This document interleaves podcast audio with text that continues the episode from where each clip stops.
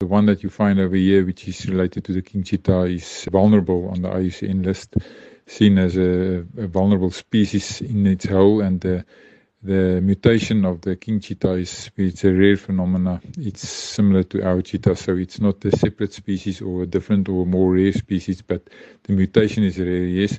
So it's it's not something that's strange, but it's a rare mutation that we found.